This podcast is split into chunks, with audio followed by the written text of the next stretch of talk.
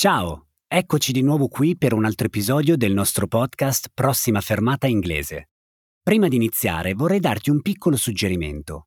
Sul sito www.bubble.com slash podcasts puoi trovare la trascrizione di questo episodio. Potrebbe tornarti utile nel caso volessi rileggere le parti in inglese che non ti sono state chiare. Facendo così vedrai che l'ascolto diventerà molto più semplice. Oggi ci attendono ben due destinazioni Prima faremo tappa in Kenya e poi ci sposteremo a New York. Bene, ora allaccia le cinture perché si parte per il nostro prossimo viaggio.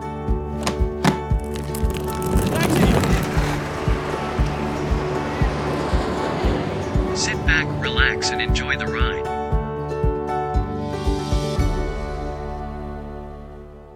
Sono Emanuele e in questo podcast ti porterò con me in un viaggio virtuale in ogni episodio ascolteremo insieme un racconto proveniente dal mondo anglofono. Ti darò qualche informazione sul contesto oppure delle piccole dritte sulla lingua, ad esempio su un tema grammaticale. Ma attenzione, perché questo non è un podcast sulla grammatica. La cosa più importante è che tu ti diverta in compagnia delle nostre storie.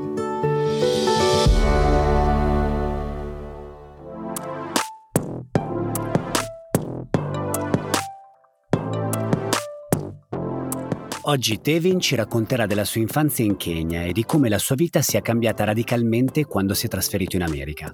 Ci spiegherà anche perché l'inglese non è sempre esattamente la stessa lingua ovunque.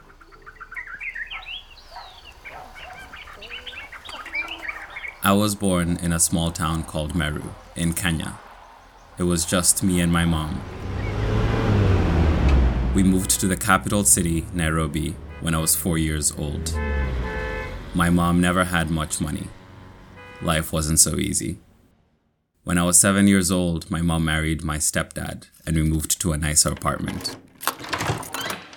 When I was 13, I took my high school exams. I got into a good boarding school. My life was finally getting better. I did well in school, I had close friends, and even my first girlfriend. I felt like I belonged. Then, just one year later, my life changed again. My stepdad got a job working for the UN in New York. We had to move. I didn't want to go. My life was so good in Nairobi. Why did we have to go now?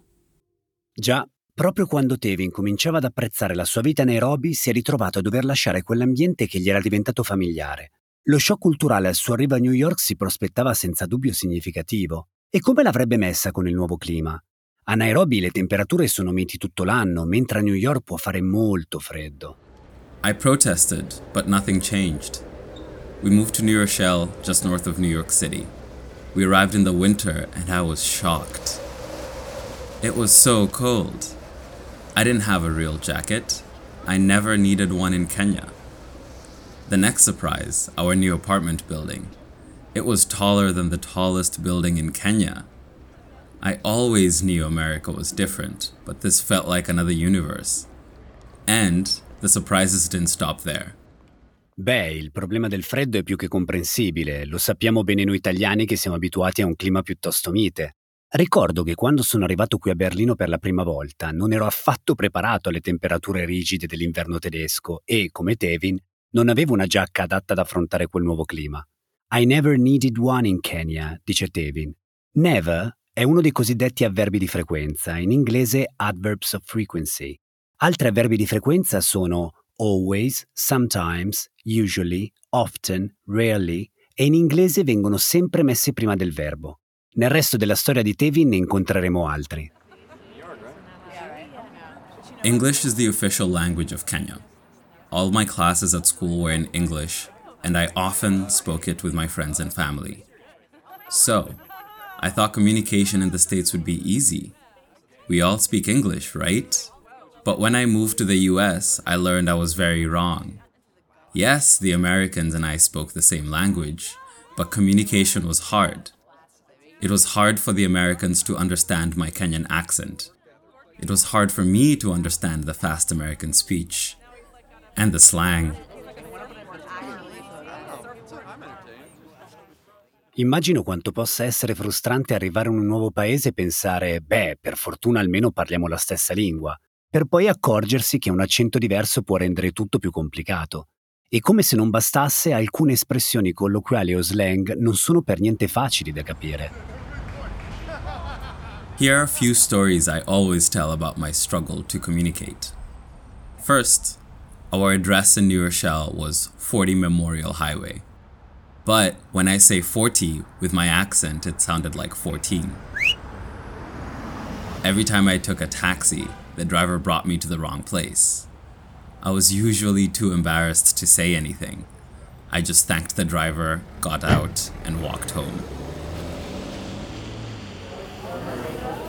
I remember the first time I went to a fast food restaurant. After I ordered, the cashier asked me, For here to go. Was that one word? I thought to myself. For here or to go? He said again. Oh, yes, I mean, for here. Thanks. I was so embarrassed again. Then there was slang. When students at my new school made plans, they sometimes said, I'm up for that, and sometimes, I'm down for that. I always thought you say I'm up when you want to do something, and I'm down when you don't. Later, I learned that they both mean I want to do that. I was so confused. Devo dire che questi piccoli incidenti di percorso mi sono decisamente familiari e probabilmente lo sono a chiunque abbia imparato una nuova lingua. Quante volte un'intera frase ci è sembrata una sola parola perché pronunciata velocemente?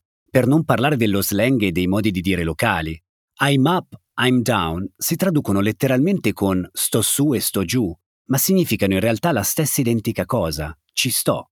È impossibile conoscere il significato di espressioni come queste a meno che non si imparino nel loro contesto. Ma come ha fatto Tevin ad abituarsi all'inglese di New York in poco tempo? I felt so dumb.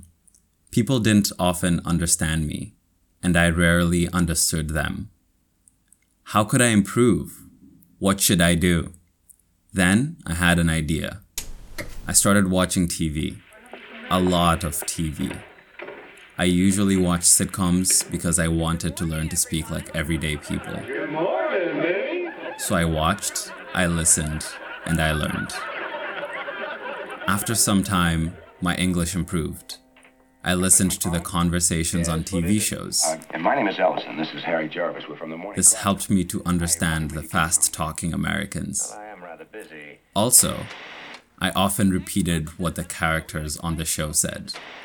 It helped me to practice speaking, and it's how I learned the American accent I have today. It also helped me learn some slang. And welcome to When my English improved, it was much easier to fit in. I was more confident, I made more friends, I did well at school, and I learned to enjoy my new home.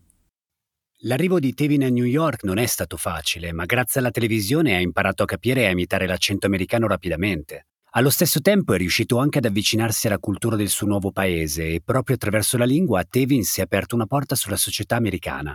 It was much easier to fit in. È stato molto più facile ambientarsi. Anche oggi siamo arrivati alla fine del nostro viaggio. Spero che la storia ti sia piaciuta e che magari tu abbia memorizzato qualche avverbio di frequenza. In ogni caso, se ti interessa saperne di più, puoi sempre dare un'occhiata ai corsi base che trovi nell'applicazione di Bubble.